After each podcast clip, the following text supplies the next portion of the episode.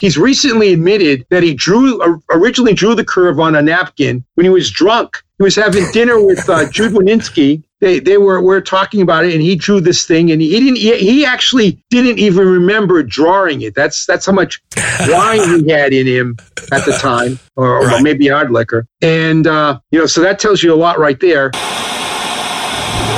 Transmitting directly from the launch pad.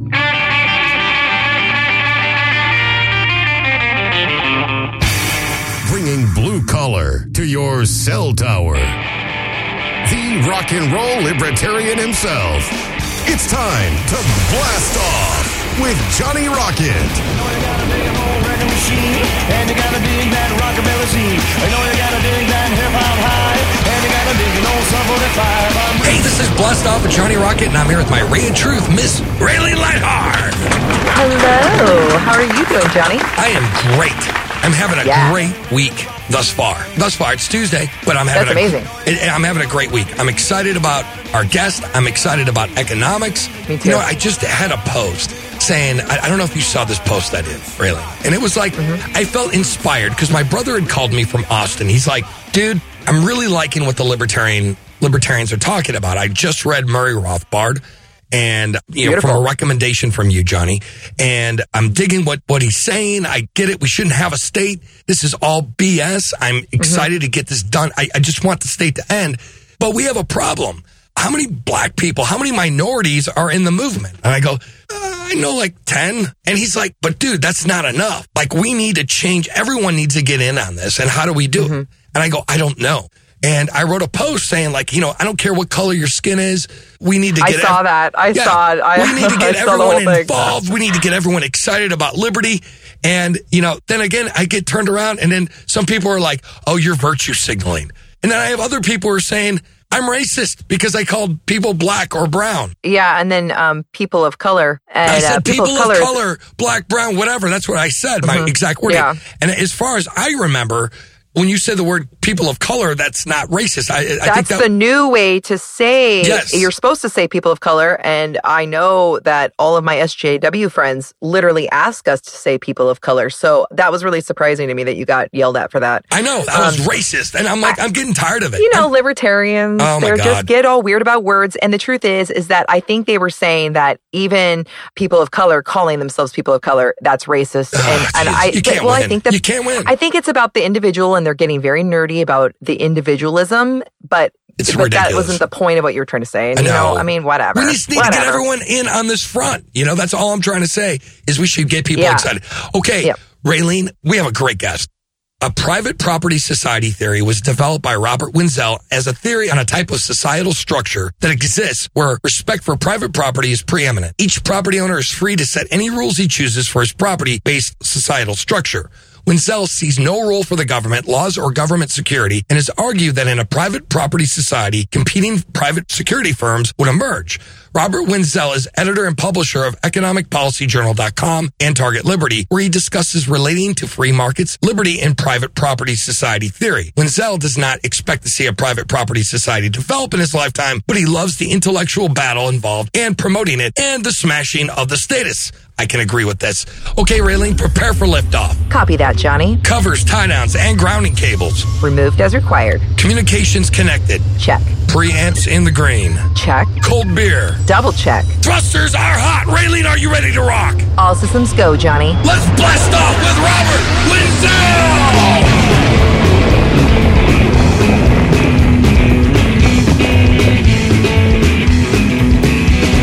Sam! Yeah. Thank you for coming out, sir. Hey, it's great to be. This is awesome. This is an awesome ride. This is a great view. Yeah, we're going off into the stratosphere. Mister Wenzel, thank you so much for being here on the show. And I was just telling Raylene and you uh, before we did the show how much I enjoy your, your videos on YouTube, your speeches. You gave this really great class about economics to a bunch of socially left anarchists and economically left anarchists, and you kind of persuaded them from what I heard in the in the speech you gave.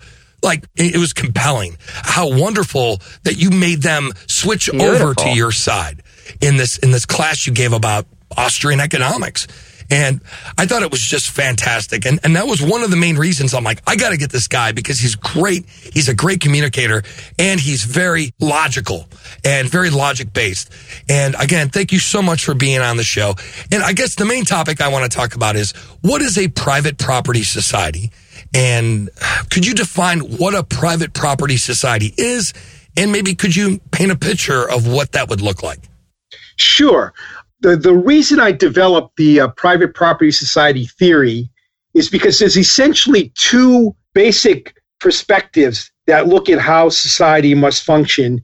And I, I found fault with both of them. Um, okay. For example, Ludwig von Mises calls for utilitarian society. Ludwig von Mises is a great Austrian school economist, or I should say he uses a utilitarian argument to develop for a free market, limited government. He wasn't wasn't an anarchist. And Murray Rothbard, who uh, actually attended the uh, seminar Mises used to give in New York City, mm. uh, attacked this by saying, hey, when you're doing utilitarianism, what you're basically saying is that you're trying to s- determine what is good for everybody on the planet kind of thing. Because mm-hmm. if you're saying, well, the way we have to go with this is we have to look at what's good for everybody or mostly everybody, then you're you're doing uh, a, a sort of a uh, it's a kind of totalitarianism, really, in a way, because you're you're saying everybody has to go along with this. Mm-hmm. Now, what Rothbard delivered as opposition to this is uh, he he he he jumped on board the natural rights theory, and I mm-hmm. have problems with natural rights, and it's really interesting because Rothbard was very good in attacking utilitarianism, and Mises was very good on attacking natural rights.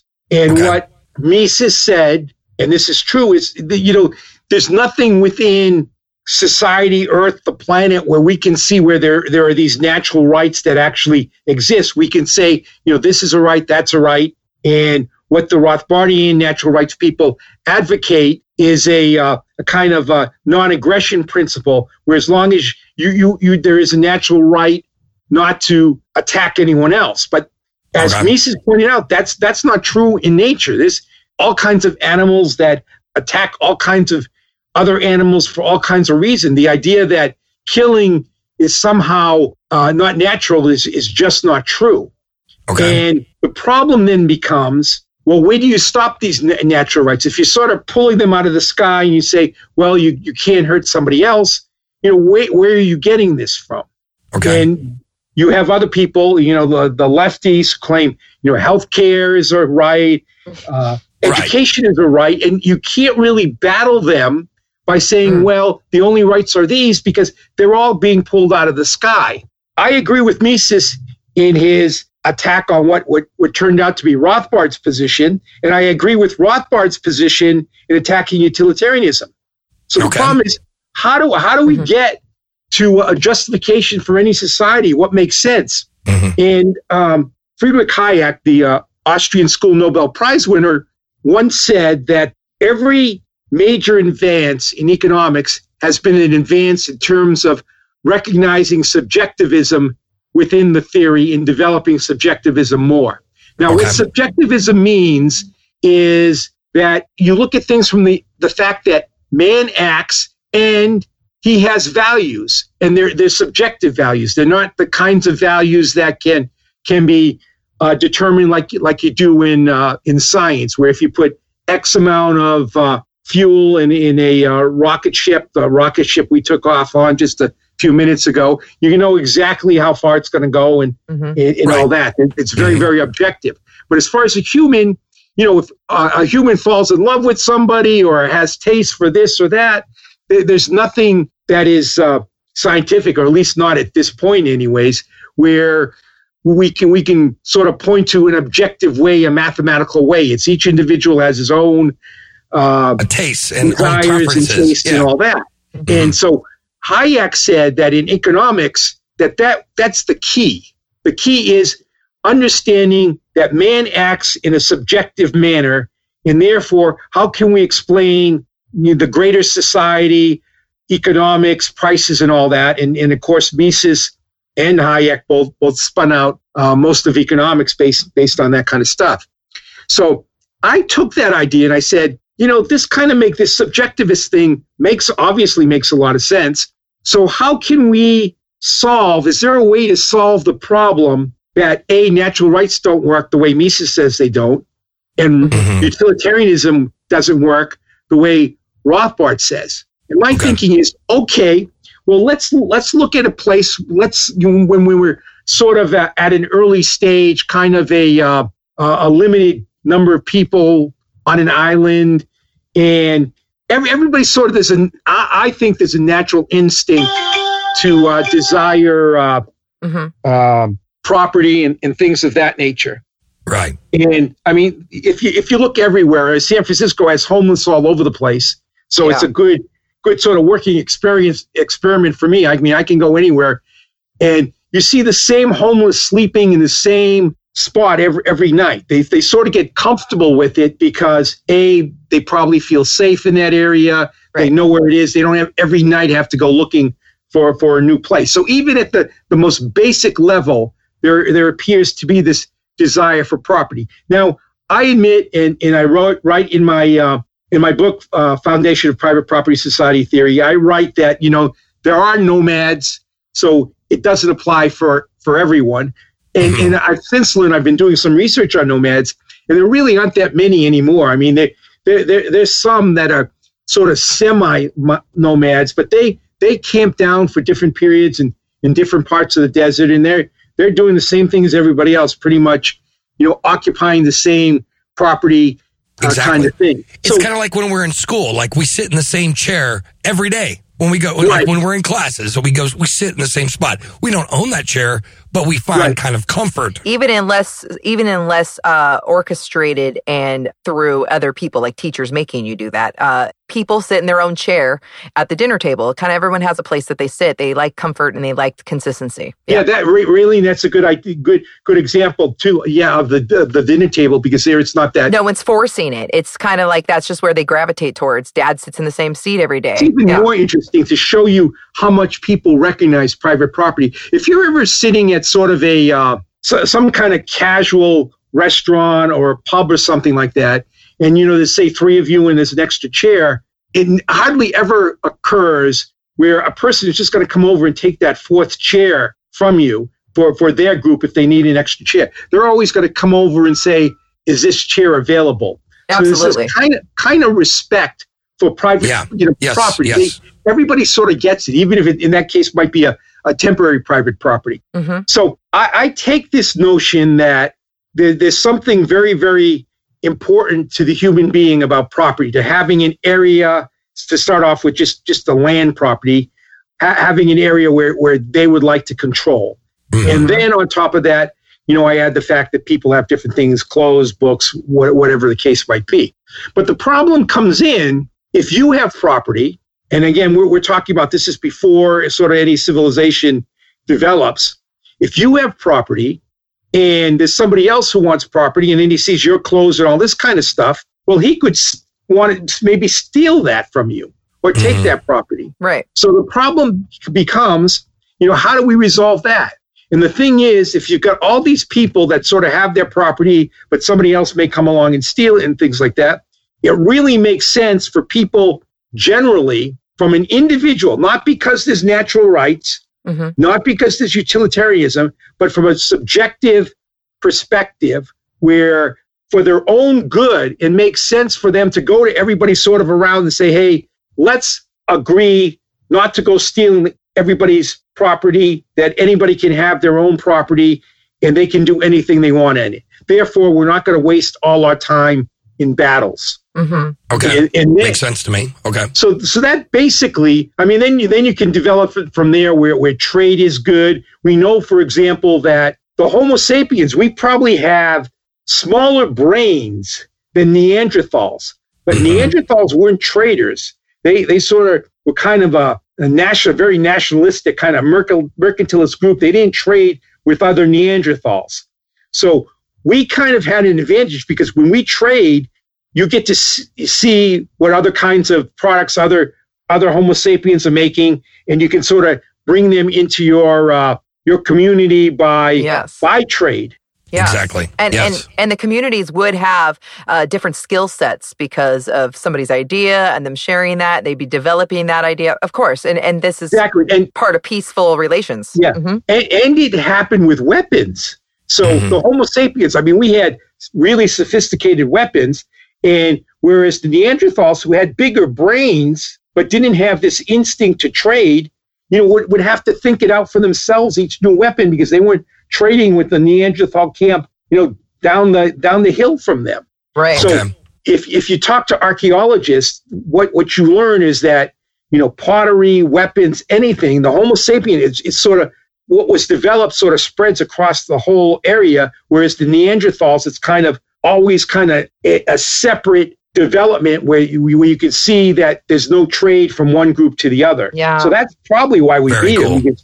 Because we traded. So trading really raises the standard of living. Yes, it's social, bio, you know, biological in a sense. I mean, we survived because we traded. Well, community is very important. Community is very important to, to humans, period. And it's also important to the to voluntarism and all of its incantations, wouldn't you say? Right, right, exactly. Exactly. So, so anyway, so that's that's essentially the sort of the rock foundation of my private property Uh, society. What what you really have is a situation where people just sort of respect their mm-hmm. each other's property, not because there's utilitarianism, not because there's natural rights, but for their own subjective good. It makes sense for everybody to agree to leave everybody else's private property, so you're not battling all the time. And then you go to the higher level arguments where that that means there's trade, there's division of labor, and all that stuff, which im- improves the society. Now, of course, then then the objections are going to come in about, well, how do you police that from from the outliers that are going to steal anyways, and mm-hmm. you know mm-hmm. that. But the beauty of it is, it's a really just live and let live at the core level. Do whatever the hell you want on your property. Do not allow anything that you don't want on the property. Allow what you want, and the same thing goes to everybody else. So, so it's a it's a kind of a neat neat kind of thing, I think.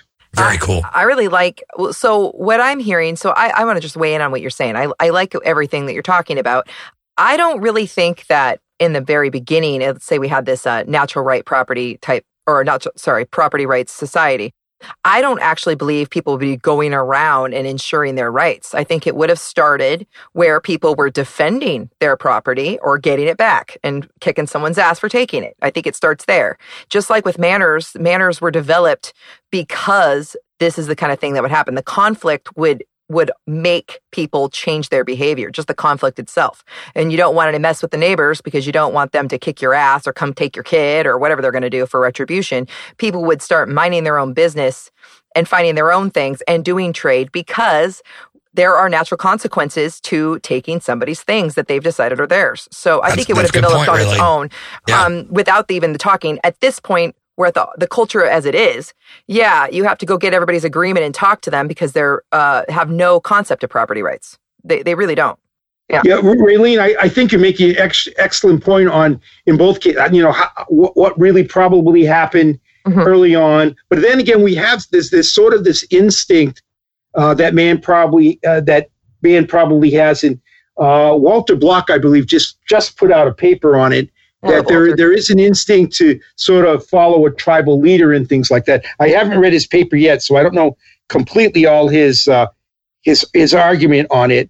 But so so that's probably why we end up with the society, the kind of societies that we have, where there's uh, uh, governments and, and sort of people follow these governments and all that. But yeah. but I, I my thinking is that, well, if you can have a leader that calls for this kind of government, you can also have a leader that calls for a private property society. Absolutely. Mm-hmm. Yeah. And, and yeah. We, we just haven't seen that because generally when you get a leader, what happens is it's it's advantageous to be the leader, and then you can you can just siphon off so much for yourself that you know there's no no incentive for that leader like to sort state. of demand a private property society. Yeah, exactly. Yeah, the yeah. forming of the state. Because when you So think so about- now that given we're we're as large as we are, we have the communication skills that we have, you know, especially these days with the internet and podcasts like this one.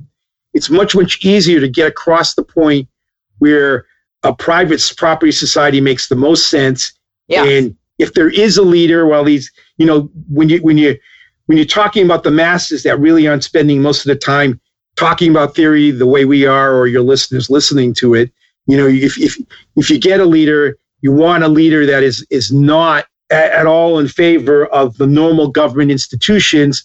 Right. It should be a, a voluntary kind of thing. Absolutely. And yeah, well, even yeah, uh, even even just a sort of a. I'm I'm thinking more of an intellectual leader that says, yeah. "Hey, this um, private property stuff makes sense. Let's just leave people alone on their own property. Respect yes. their own property." That's a leader. That's that doesn't not yes. a ruler. So you're describing what a leader is, just somebody could stand up and say, here's some great ideas for terms of engagement with all of our neighbors. Everyone will get along if we try this idea, because it actually makes things the most fair for the individuals, each of us, and we can all work within this parameter easily. A ruler is the one that starts dictating and also being able to skim off the top. And, and it's uh, one is about sharing ideas and one is about asserting ideas. Correct. Yes. Exactly. Exactly. Mm-hmm. So, so that that's basically uh, you know the, the the two types of things. So I, I so I, I see even the potential, even though there is this instinct, uh, I, I really amongst the masses. Because again, anybody that's listening to this show, I mean, we're we're kind of uh, an elite here. I mean, we're we're thinkers. We're mulling this stuff around, and we're we're thinking about alternative societies and all that kind of stuff. That's not the average person, and there's nothing wrong with the average person who just you know wants to watch you know three hours of a baseball game on on sure. T V. You know, if they want to do that, that's fine. And they're the ones that will instinctually, and, and there's a lot of them, just follow a leader. But that's the key. It can be a leader. It does not have to be a ruler. Mm-hmm. I agree. Mm-hmm. So, how is a private property society different from the works of like Murray and other concepts of property rights? And how does private property different from HAPA's private law society? And are are there same? Are they the same? Is there differences? Mm. Uh, what what is your thoughts on this? Yeah, you you're going to have to repeat the first one. It's how is private property society different than what I didn't catch. Oh, I'm, I'm sorry. Uh, uh, regarding how is it different than Murray Rothbard would have oh, wanted? Oh, we, we Rothbard. Okay. Okay. All right. Or HAPA and his private law society. Yeah, that that's a that's a really good question. Uh, as far as Rothbard, once you get past that initial hurdle of the natural rights, which I, I think is a problem with with regard to the foundation, you're basically looking at a situation where it's pretty much the same. Because on my property, if we had a private property society, I would basically my, my rules would be basically the non-aggression principle. Mm-hmm. So I'm very much in sync with uh, Rothbard's thinking on that. Okay. okay. So so it's really just that that first hurdle. It's okay, it's not natural rights. It is the subjective desire for private property that makes a lot of sense. Okay, that makes sense. All right. And then what would you do on your property? What would the rules be of your property? And I would pretty much default to the non-aggression principle. Now, well, like Oh, really quick, I, I want to jump in if you don't mind, sir. But like really, I mean, you could be like a natural rights libertarian and be a subjective property rights believer, right? Mm-hmm. And th- right. those two could work, they could work together very easily. In conjunction, perfectly. In conjunction with each other, right? I right. mean, very easily. So, I mean, yeah. I don't, I don't, I don't yeah. really, oh, okay, I'm sorry. That's all it's, I it's, it's, it's really a case where, I mean, we're, we're getting into the subtleties of the argument here, because basically, If if I if there's a natural rights libertarian out there like Rothbard or a Misesian utilitarian, after that first hurdle, the difference in the foundation, we're we're pretty much going to advocate for the same thing. Mm-hmm. So there's there's very very little problem as far as that's concerned. What it what it really is is like I'm I'm arguing on a very theoretical level here. You know, okay. Rothbard is right. There's a problem with utilitarianism. And Mises is right. There's a problem with natural rights. Therefore, sure. how do you get to it? So, so if you're you're you're actually arguing this on the high level, we're talking what what what uh, Hayek, I guess, would call initial dealers in ideas. Mm-hmm. If you're going to find somebody that has sees the problem with utilitarianism and sees the problem with natural rights, is going to say, "Well, then, how do we solve this?" The, you know, you, you you don't want to throw the baby out with the bathwater with regard to the whole natural, um, the non-aggression principle and all that. So you got to, you introduce my private property theory from the subjectivist perspective. And what that does is it, is it solves the problem that a, uh, a thinker who's really thinking this stuff out might uh, might spot. Right on. Right on. Great answer.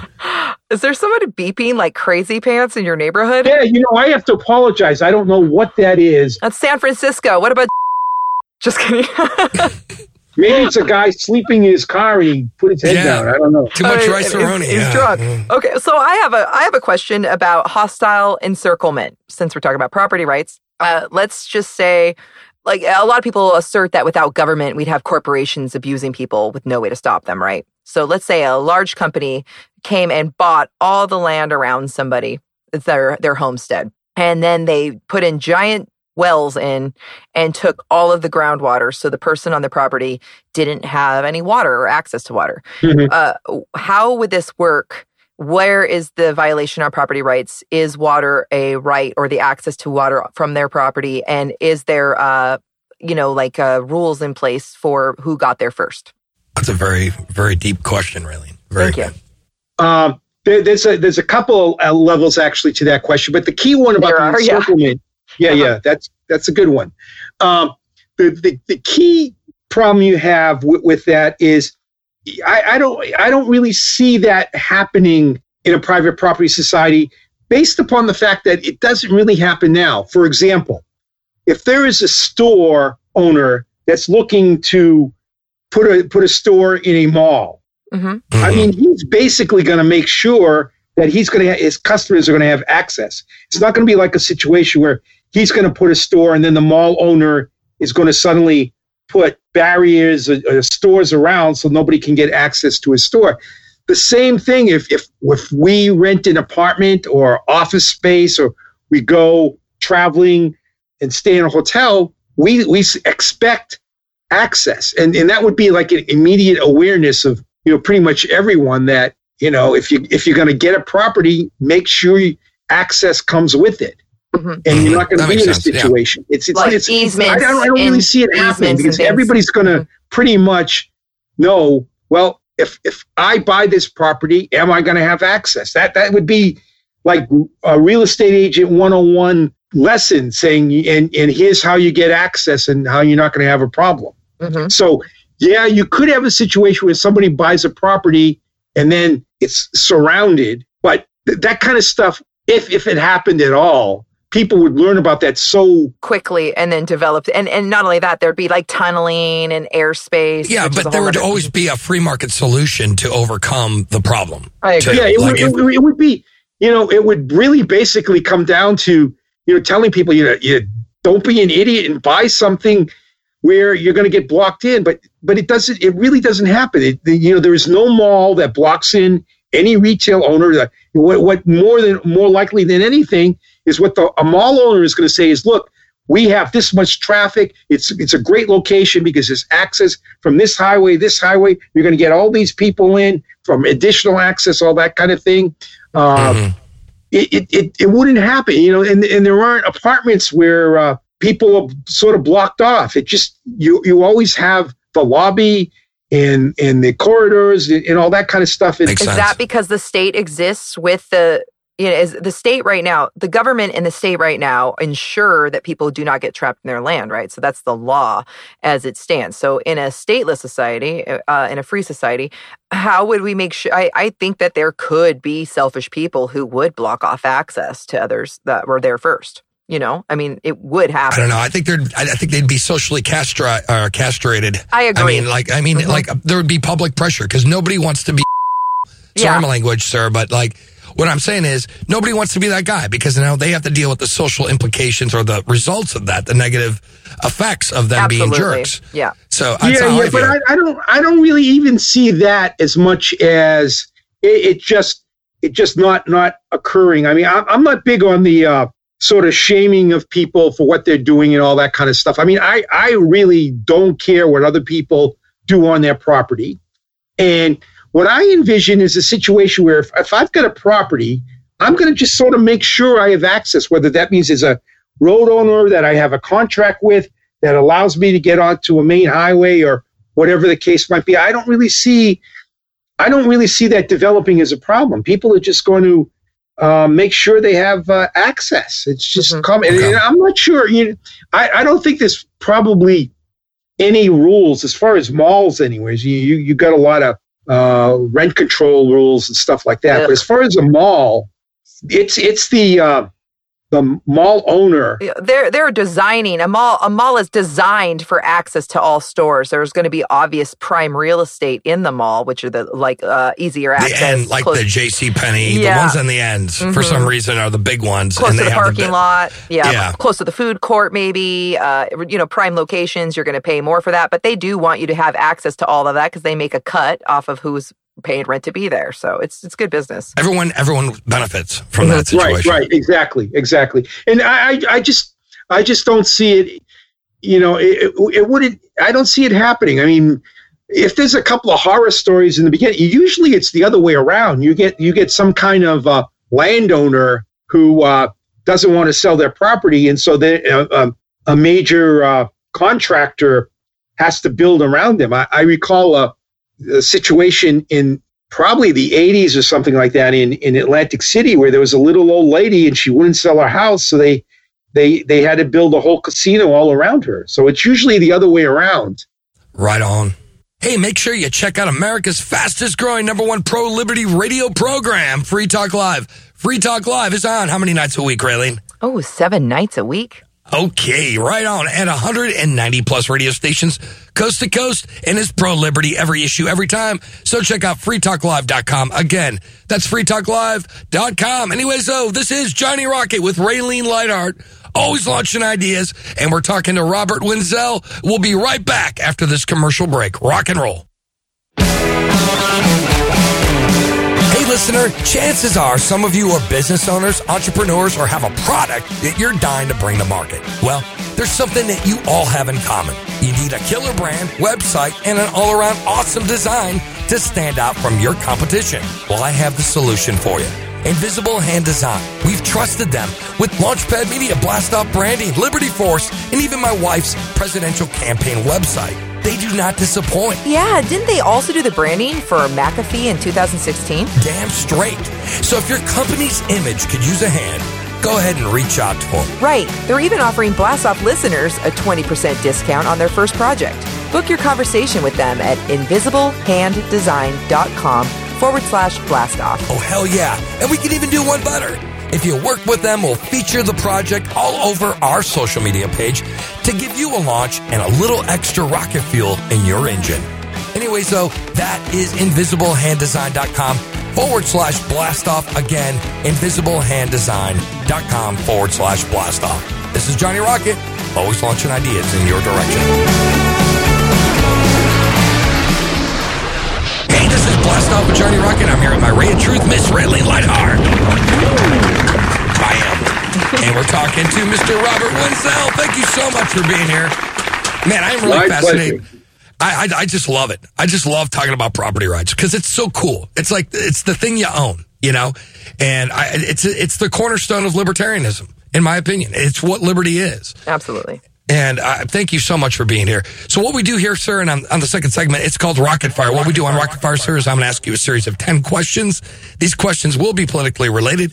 And if you can answer these questions between thirty to sixty seconds, I'd be badass. Mister Wenzel, you ready to play Rocket Fire? I'm ready. I'm ready. All right. Here we go. Question one. We obviously know you reject the idea of natural rights, but why? Okay, basically, it's it's it's a simple situation where I, I don't think there is anything as far as uh, a natural right that you can see in nature the the way you can see uh, a lot of um, all scientific kind of explanations. Gravity, you understand, like I, I used the example before, fuel in a rocket ship, and there's just nothing where you can point to and say, this is a natural right. That's why you have people c- claiming all kinds of rights all over the place. Right on. Question two. What do you think of the concepts of voluntarism? Uh, that's that's fine. I, I have no problem with that. I, th- I think some people tend to take that to an extreme where they they, they don't inter- want to interact with uh, society overall, that where, where there's government involved at this time. And, and I, I just think that's a mistake. I think we trade and, and do things to the degree possible in the current society and, and not ignore it where you're, You know, you're sort of off by yourself. And then it depends. There's different kinds of voluntarism. So you would get on into different tracks on that, but that's that's basically my uh, perspective on that. Right on. Question three. Under what conditions is the use or threat of physical force justified? Yeah, see, now I, I would just leave that to every individual on their uh, private property. I, I, I, I just don't think these things that sort of come out of the sky that apply everywhere to everything make sense as far as uh, I'm concerned. So mm-hmm. it goes back to the subjectivism, and everybody can set their own rules for their own property, and you just got to know where you are like you are now. You don't go into bad sections of town, and you don't go into on property where there's crazy rules. Right on, man. Question four. What topic about libertarianism or anarcho-capitalism has been the hardest for you to wrap your head around? What concept was the hardest for you in your in your journey in liberty? Uh, let's see. Uh, a difficult concept. I tell you, the, the biggest problem was just the uh, natural rights versus utilitarian position uh, okay. until I sort of worked that out. And then secondarily, uh, libertarian punishment theory, which I was able to work out once I got the private property society stuff down. Very, very interesting. Question five. Does pollution violate the non-aggression principle? Yeah, it, it would... It would violate the uh, non-aggression principle. It would violate uh, private property. Uh, absolutely. Right on. Question six. How does l- a libertarian morality differ than the statist, the common statist? Yeah, I would say there is no libertarian morality. I, I would say that uh, morality is separate from from the rules of how uh, a non-aggression principle society would work. That that just sort of sets the boundaries. Then within that, You you can have any kind of morals depending upon what what what view, whether whether it's from a specific church or or, or whatever you want, mm-hmm. and and there's separate things really. Right on. Question seven. What are some problems with government healthcare from a video of yours that nobody really ever points out? Yeah, well, the real problem is is that it would would suffocate further creation of new products and, and things of that nature. Everybody's sort of looking at it as a Well, will it lower costs? But when when you start to introduce uh, government involvement in, in any particular area, what you're going to do is you create uh, central power situations, and you're going to get the bad guys who are going to focus on influencing them, and you don't have that free market creativity. It's it's terrible, and nobody nobody brings that up or understands that. Right on, man. Question eight. Do you believe that people have free will, or are we tricked into thinking we have choice?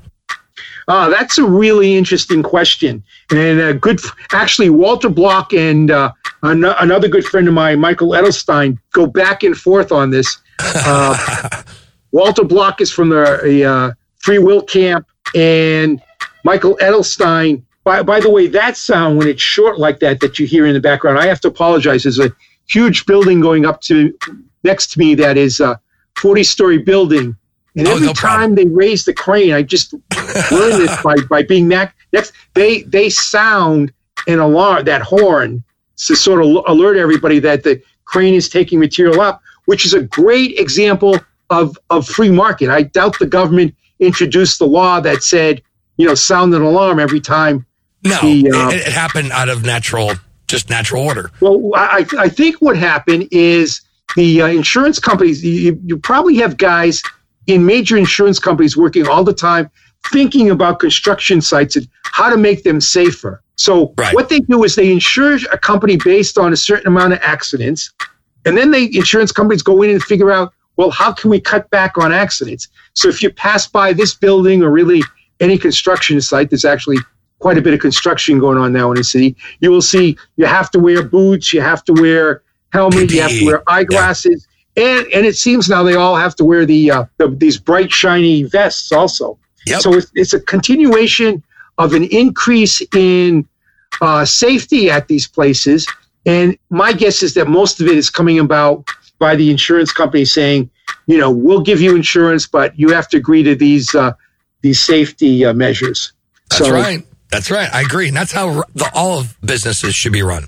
I agree. Right, one hundred percent. Right, exactly. Exactly. I mean... It, you don't really need these central planners, and that, that's really the problem. If you had a central planner, then you would you would end up with sort of goofy rules put in there to protect somebody or help out somebody that is close to the central planner. And and, right. and it just slows things down, makes things bureaucratic and, and all that kind of thing. So do you think we have choice or do you think we have free will? Oh, Going back, back, to yeah, that. back to the free will thing.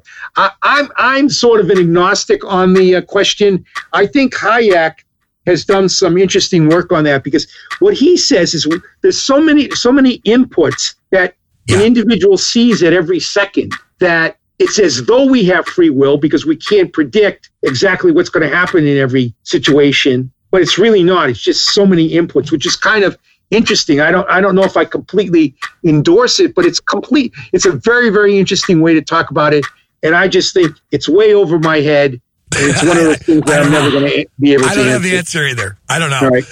Question nine. Does absolute power corrupt absolutely? No question. No question. It's there's just too many influence that will try to get to the power, and things will move in the direction of the people that can influence the power. Right on. Question ten. What is the Laffer curve, and why is it misleading? Oh, yeah. The, La- the, the Laffer curve, pun intended, is a joke. I mean, you did this video on it. I thought it was awesome. Yeah. yeah.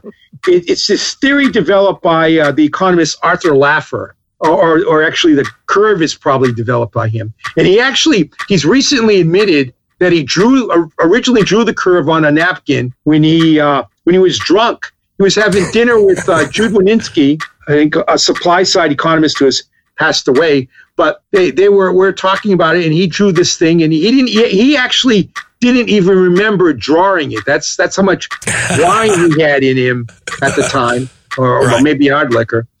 And uh, you know, so that tells you a lot right there. But then Wanniski remembered it and would write these memos to global leaders and world leaders. And in, in one of them, he he talked about the Laffer curve. And basically, uh, I, I forget, this is supposed to be a thirty-second uh, answer, so I apologize for that. No, no, it's but, fine. Go ahead. But um, what, what happened is uh, Laffer basically is saying that if you cut taxes, what it will do is it will spur so much new uh, growth in the economy that you'll actually increase revenues and get more taxes out of it.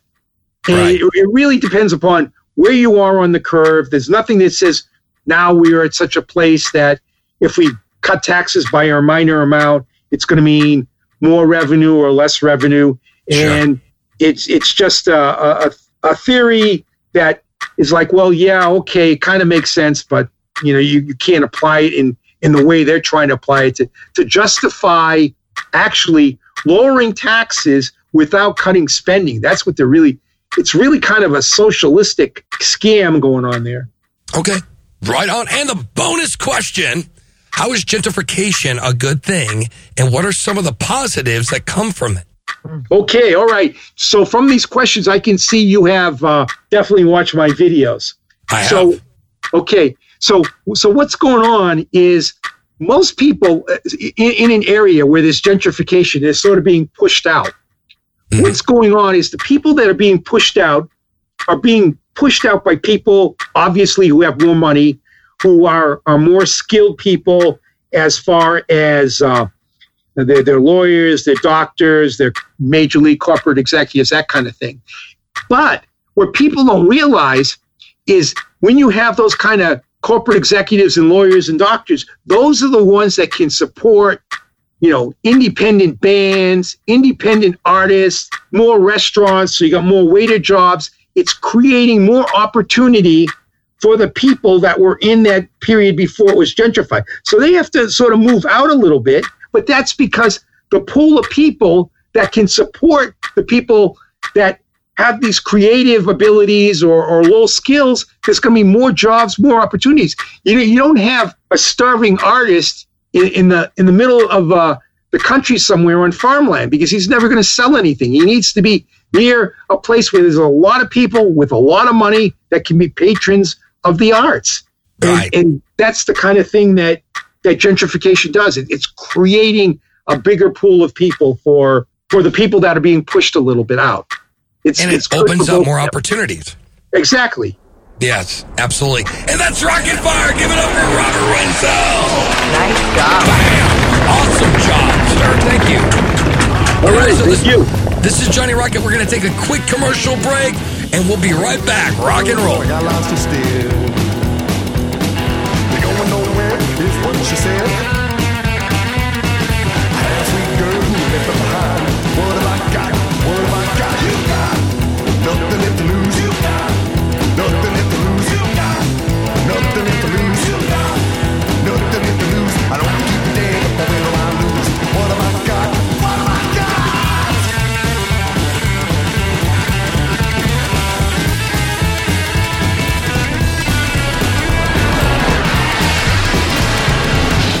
Blast Off with Johnny Rocket, and I'm here with my Rain Truth, Miss Rayleigh Lightheart. Thank you. And we're talking. It's been fun, really fun. And we're talking to Robert Wenzel. Thank you, sir, for being here on the show. Yeah. Good job on that rocket fire. Fun stuff. My pleasure. It's I fun. love it. I love doing those things. I'll tell yeah. you, that's my favorite part of the whole show because it just throws people off. Like sometimes I'll ask a question about economics, sometimes sometimes social. It doesn't matter. I just go all over the place. And it's and it's fun because you get to really know how people think. And I think it's really interesting I to find out. I actually was thinking your questions were amazing, Johnny. That was a great rocket fire. Well, Very thank good. you so much. Thank you so much. Yeah. And he supplied some of the material because I just watched a lot of his videos. So I'm, like, I'm going to ask him about yeah. So, Raylene, take it away. Well, um, so I just want to say that was a really interesting discussion on the free will thing. I would love to do a show about that. I think it's so cool. Um, yeah. Yeah, and great answers and, and really fun. And I like at the end, you're like, and I'm agnostic about it. I don't know. I don't know. I don't know the answers. I don't know. Yeah. Yeah, I don't know I have, if I have the free will to answer that question. That's yeah. great. Okay, you know what? I'm going to give you a little grab back because we have a little, only a little time left. I'm going to ask you, uh, do you want to answer an I P question or one about children? Uh... Let's do the I P. What the hell? We'll get those people riled up. Yeah, okay. So um, so I personally don't believe in I P, but I wanted to ask you, uh, what's your position on intellectual property? And can someone own an idea? And then how would someone protect their own business idea without the government stepping in to stop anyone else from developing it also? You know, the, the classic. Go ahead. Great question. Great question. Yeah. Well, my, my, my basic view is, and, and again, this is not, this is... Uh, coming from a different perspective than the natural rights perspective, where, where there's sort of this God of the machine kind of thing that says, well, if you create something with your mind, it belongs to everybody. Mm-hmm. I, I just don't agree with that. I, you know, if if somebody's on my property, yes, I'm going to, you know, have a situation where they agree that anything I think about, whether it's a song, whether it's a book, well, whatever it is along the intellectual spectrum, mm-hmm. that they have to agree that that belongs to me, that I set the boundaries with what they can do with it. Yes. Because okay. So like an N D A. I'm creating it, and that's that's it. That's that's the rule. Okay. okay. Um, so would that be like a non-disclosure agreement, basically? Like I'll share this music with you, but you have to promise not to steal it. See, see, basically, what I see happening on a, on a on a private property is there there will probably be very large. Law, law. I don't want to say uh, private police protection. Mm-hmm. And each private police protection will sort of have their own law. This is what we enforce. This is what we enforce. Now, you're going to want, a, generally, you're going to want a big police department so they can fight off any bad guys or anything like that. So I, what, what I expect would emerge out of that is like five, ten, a dozen, who knows how many uh, police departments, which you don't have to really hire any of them if you don't want for your property. But it probably makes sense for most people to say, okay, I'm going to look at this. This is what their rules are. Aha, this guy enforces private property, which means that anybody who uh, sort of uses my property, without my intellectual property, without my uh, permission, they, they're going to stop that. Mm-hmm. So um, yeah. that that's basically the way I would, would see it enforced. And, you know, who knows? And, and, and I really see a, a situation where, you know, most of these police departments, uh, pl- private security really have agreements with each other how they resolve these kind of things, mm-hmm. because it would be, it's not very productive from a business perspective to be, you know, shooting each other out for some small client. They're just going to say, okay, look, this is how we deal with this stuff in this situation and that. And if there's a question, this is how we do juries. And if you're part of a private security team you hire, you're going to agree to to their the jury system and whatever it might be. Again, you could choose any kind of jury, judge system, whatever you want on your property. You could choose a big one, you could choose a small one, but that that's what it'd be. So I I'm, I really would not be concerned about it from a private property uh, perspective. But I, I really, I, I'm just of the belief that if I create something, it's coming out of, uh, you know, my mind. I'm, I'm going to control it, and there's no, there's no other question. I have, n- I have not seen a uh, objection to that that can, can counter what I'm saying there. What if you build off of the idea and innovate off of an idea that's already been made? You can't stop other people's brains. Um, how would you stop the innovation that would come from the inspiration of hearing that idea? Because, I mean, we're using Rothbard's ideas and Mises, well, who used Mises. And, you know, I mean, these ideas are kind of are meant to be multiplied and expanded upon and innovated upon. I mean, uh, would that mean that you were not allowed to use those ideas to um, further this ideology? Well, that's that's actually a, a good question. And it really goes back to even the wheel, okay? Because let's say there's some guy that invents the wheel, okay? Mm-hmm. And does that mean that he gets to control all wheels and uh, across the whole planet forever, from an intellectual yeah. property perspective? And I would say no. And my argument there is it's the same one actually that Rothbard used, and that would be that it's it's not who gets to an invention first, but it's independent discovery. Mm-hmm. So if, if a guy in invents the wheel, but then somebody else invents a wheel somewhere, and the first guy can't prove that was stolen, which, you know, if it's it's a hard thing to prove that could be stolen. So so you could have multiple uh, inventions of the wheel. That's to, to the point where it would almost become absurd to try and stop someone from using a wheel, okay? Mm-hmm. So so it kind of eliminates the problem of these, well, you know, this first guy to invent a wheel. No, it's it's independent discovery, and that was Rothbard's position on it. Now, as far as intellectual debate, you, you would think that you would just sort of debate people who are entering the arena of intellectual debate would want their ideas discussed with others and mm-hmm. built upon. Mm-hmm. So they, they would sort of go in with that that kind of uh, uh, perspective. Now, you can have a perspective that's that's different. There's a guy by the name of Andrew Galambos who actually held the view that his stuff was his. He tape recorded some of his thinking, and apparently it was very, very interesting thinking. People paid a, a lot of money for it, but his, his stuff is not going to get spread anywhere because when he died, his ideas died with him because he doesn't want them spread. So, I mean, exactly. You know, you want to do something... nothing like that, you're fine, but you're not going to become a big name in the intellectual debate if you don't permit anybody from understanding or discussing what you're saying. So that that would be a rare situation, and that just sort of died. I mean, most most people who are uh, in the intellectual game are there because they, they feel they have ideas that are probably better than others, so they're they're willing to let their uh, ideas spread wide and far. Yeah, beautiful. Sure, absolutely. Really quick, I mean, here's the thing, though. I think it's up to the individual. I don't think it should be the government. I think it's up to the individual to make sure that they put in safeguards to, if they really want to protect absolutely. their recipes. Yeah, yeah, absolutely. Absolutely. You know what I mean? Like, like in the, you see it happening now, like D V Ds, you know, like you try to copy one now, it's like impossible. Like there's so many different layers of security and encryption and D V Ds where you really can't, or Blu-rays for that matter, mm-hmm. you can't really, inc- you know, copy them. Or, you know, if you buy a, a C D from iTunes or whatever, you can only, you know, you can't really download it and bring it other places. Even though you own it, you own it that one time and it's for you to play. And I think it's up to you to, you know, uh, you as a business, even medicine, you mm-hmm. know, maybe you have to go to a, a clinic to take a certain, you know, uh, experimental mm-hmm. drug. So that it can't be, you know, reverse engineered. So somebody else can right. take that recipe or thing. So right. I, I, again, it's up to the individual to protect that. Right. And, and and and from an economic perspective, there may be times when it just doesn't even make sense to to do the protection, whether it's intellectual or uh, a physical thing. For example, you can go in a candy store and they have candies all over the place, and in order to com- uh, protect completely from shoplifting.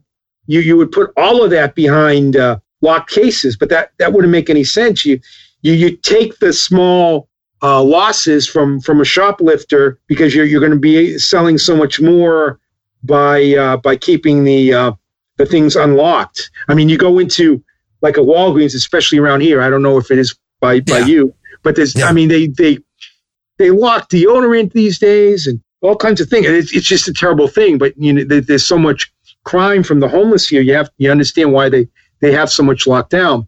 But right. but for the most part, it's it's it's open, and they they, they take the hit on on small amounts of uh, theft. To, and, and to relate this back to intellectual property, I publish uh, the E P J Daily Alert, which goes out Monday through Friday and talks about investments and how to position and what's going on in the economy and real estate and interest rates and all that.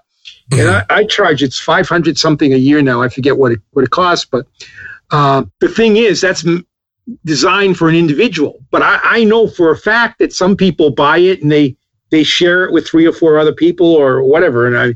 Uh, you know, I don't know how to stop that, or even if I want to stop that. But I know, example, that, that that goes on because every once in a while, it's kind of funny. They will, instead of sending it out to their whole group, they will include me in the group message. The guy who mm-hmm. gets it, he goes, oh, Wenzel thinks this today about this. You know, it's like, right, yeah, yeah, yeah, that's right. That's what I do think. That's great, though. But it's actually advertisement. Like, and I was in a uh, rock band for ten years. And right. um, we were, you know, we had C Ds, and I always said, hey, you know, if you're a local artist or you're, you're in a band or whatever, you know, it's, it's cool. Like, please support them because they're really, you know, the big record companies, the guys in the big studios. I mean, those guys don't care if you're downloading their music. That actually, they probably think it's awesome mm-hmm. because the record right. company is getting like ninety-nine point nine percent of the profits. Right. Um, but for the like the local guy, the guy on the street, the artist you were talking about with the gentrification. That guy right. relies on it. So I'll like, I will always go and buy those guys' C Ds or artwork or whatever just to support them because I know they're busting their tail to do it. However, like in a in a way, though, when we found out we had some of our music getting stolen, I didn't care because right, I thought right. it was great because it's like, that's just advertisement for me.